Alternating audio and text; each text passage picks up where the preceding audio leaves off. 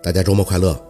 因为出差啊，这几天更新都很不及时，十分的抱歉，也感谢大家的理解。那在今天呢，早中晚连续更新三集《女先生》，希望大家喜欢。第五十三集，你会不会想我？一连好多天，宝四的心情都有些莫名的发堵。虽然还是会控制不住的笑，但总觉得日子不是像以前那么痛快。以前早上的时候，老太太会咋咋呼呼的叫宝四起床，一边隔着他，一边说：“这太阳晒屁股了，四宝再不起床就要挨揍喽。”可现在不会了，老太太每一天都很安静。她开始怕累，喜欢长时间的依靠在炕上。虽然她仍旧会在宝四放学回家后跟他说笑，问他老师都讲了什么，可声音是低低的，有些发虚。就连姥姥凤年跟他说话的声音都小了，柔和了。有好几次，宝四还看见姥姥从太姥姥的屋子出去以后，自己躲在厨房掉眼泪儿。宝四不知道他为什么哭，心里也弄不明白。太姥姥只是感冒了呀，自己也感冒过，小六也感冒过，可为什么太姥姥的感冒就这么不爱好呢？这心里一堵啊，宝四就更不爱上学了。尤其是他发现舅老爷给他出的第三道题，那真是很难。他试着用最不爱学的语文书去陈瞎子家的外墙边上点火，结果呢，书都烧光了，那墙也没着。最后陈瞎子还闻到味儿出来，站在院子里头喊：“薛宝四，是不是你在那儿鼓捣烟呢？我告诉你，再敢玩火，我马上就去找你姥。”给宝四吓得呀，声都没吱就跑了，憋到现在再也没敢轻举妄动。不是怕别的，姥姥凤年最近压根儿就不骂他，也不管他，他的注意力都在太姥姥那儿。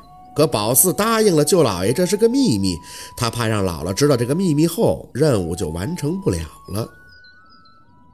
薛宝四，宝四闻声回头，看着追上来的韩林，还有些奇怪。今天怎么就你自己呀？三胖他们呢？以前韩林走到哪儿，身边都是跟好几个人。宝四之所以要当头头，也正是觉得韩林的架势真的威风。他们都知道我妈的事儿了，不跟我玩了。宝四愣了愣，自从孙桂香被警车带走后，倒是一直都没看着她。你妈怎么了呀？她什么时候回来呀？韩林摇摇头，咬咬嘴唇嗯，他在县里认识了一群坏人。所以被抓了，薛宝四，你会因为我妈瞧不起我吗？宝四笑了，不会啊，我为什么要瞧不起你呢？你还给我糖吃呢，那糖可甜了。韩林深吸了一口气，转脸看向宝四，薛宝四，过段时间我就要走了，以后我去我爸那儿念书了，你会不会想我？宝四本能的点头，会，我会想你的。韩林也笑了，有些羞涩的模样，那。那以后去城里，呃，要去找我。以后我放假了也回来看你好不好？好啊。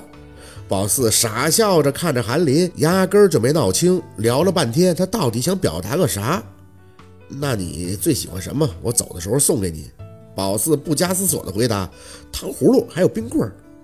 韩林皱了皱眉，嗯，没没别的。宝四摇头，没有，我就爱吃这两个。韩林哦了一声，哦，现在天都热了。糖葫芦不好买，我送你冰棍吧。行，你给我买那碗装的行吗？用勺吃的。韩林很大方的点头。嗯，好。说着就快到宝四家大门口了。韩林往前跑了几步，回头冲宝四指了指天。薛宝四，我看见这个的时候就会想起你的，我肯定会回来看你的。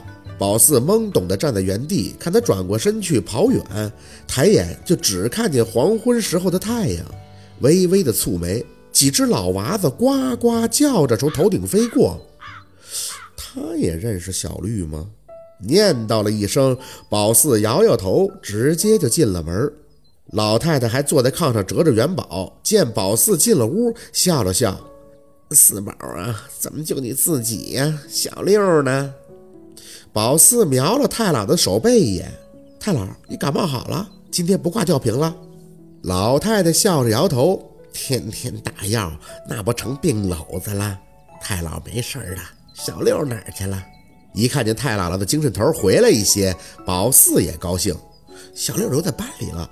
老师说学校要组织演节目，我们班大合唱。大合唱，老太太挑了挑眉，那咋不带你呀？宝四没心没肺地笑了笑，我语文书没了，老师生气说不让我参加。至于这书是怎么没的这事儿，宝四是不敢说的。老太太的脸沉了沉，书没了也不能不让你参加呀，全班都上了，就不让你上啊？这，哎呀，小姨，你这身子刚好点，怎么又动气呀？凤年听见声儿的进来了，拍着老太太的后背，看着宝四也生气。四宝又惹你太姥了？老太太咳嗽了一阵，似乎舒服一点，摆了摆手：“哎，四宝没惹我，是他们老师让我来气，我得找他说理去。这大合唱干啥不让我家四宝参加呀？我们家四宝唱的多好听啊，他这不是欺负人吗？”凤年皱着眉：“你就别折腾了，这小事儿。”大合唱有啥意思？听不出谁是谁的。你要乐意听，让四宝在家给咱们唱，咱们给四宝发奖。宝四嘿嘿的笑着，嗯，给我发啥奖啊？好吃的。行。宝四其实一点都没把班里的大合唱当回事儿，甚至觉得没有自己很庆幸，因为他不想放学还留在那班里被老师管着，一点都不自由。只是他没有想到，姥姥凤年居然说到做到。很久没见家里人坐这么齐了。那天晚上，就连一直没下炕的老爷都被二舅若文背了出来。宝四站在一个姥姥用砖头搭起的小台子上，看着坐在台下的太姥、姥姥、姥爷、二舅还有二舅妈，就连陈瞎子跟李瞎子也被凤年叫来凑热闹了。凤年用拉明月的口红给宝四的脑门上点了个红印子，宝四是特别的兴奋，唱的还是那个上学歌。等到他唱到“嘣”的一下，学校不见了的时候，大家是哄堂大笑。凤年又叫小六上去唱，可小六死活不肯，红着脸扭捏的不行。宝四不管那个，六不唱，他就继续唱，一个接着一个的唱。唱累了，拉明月上去再唱。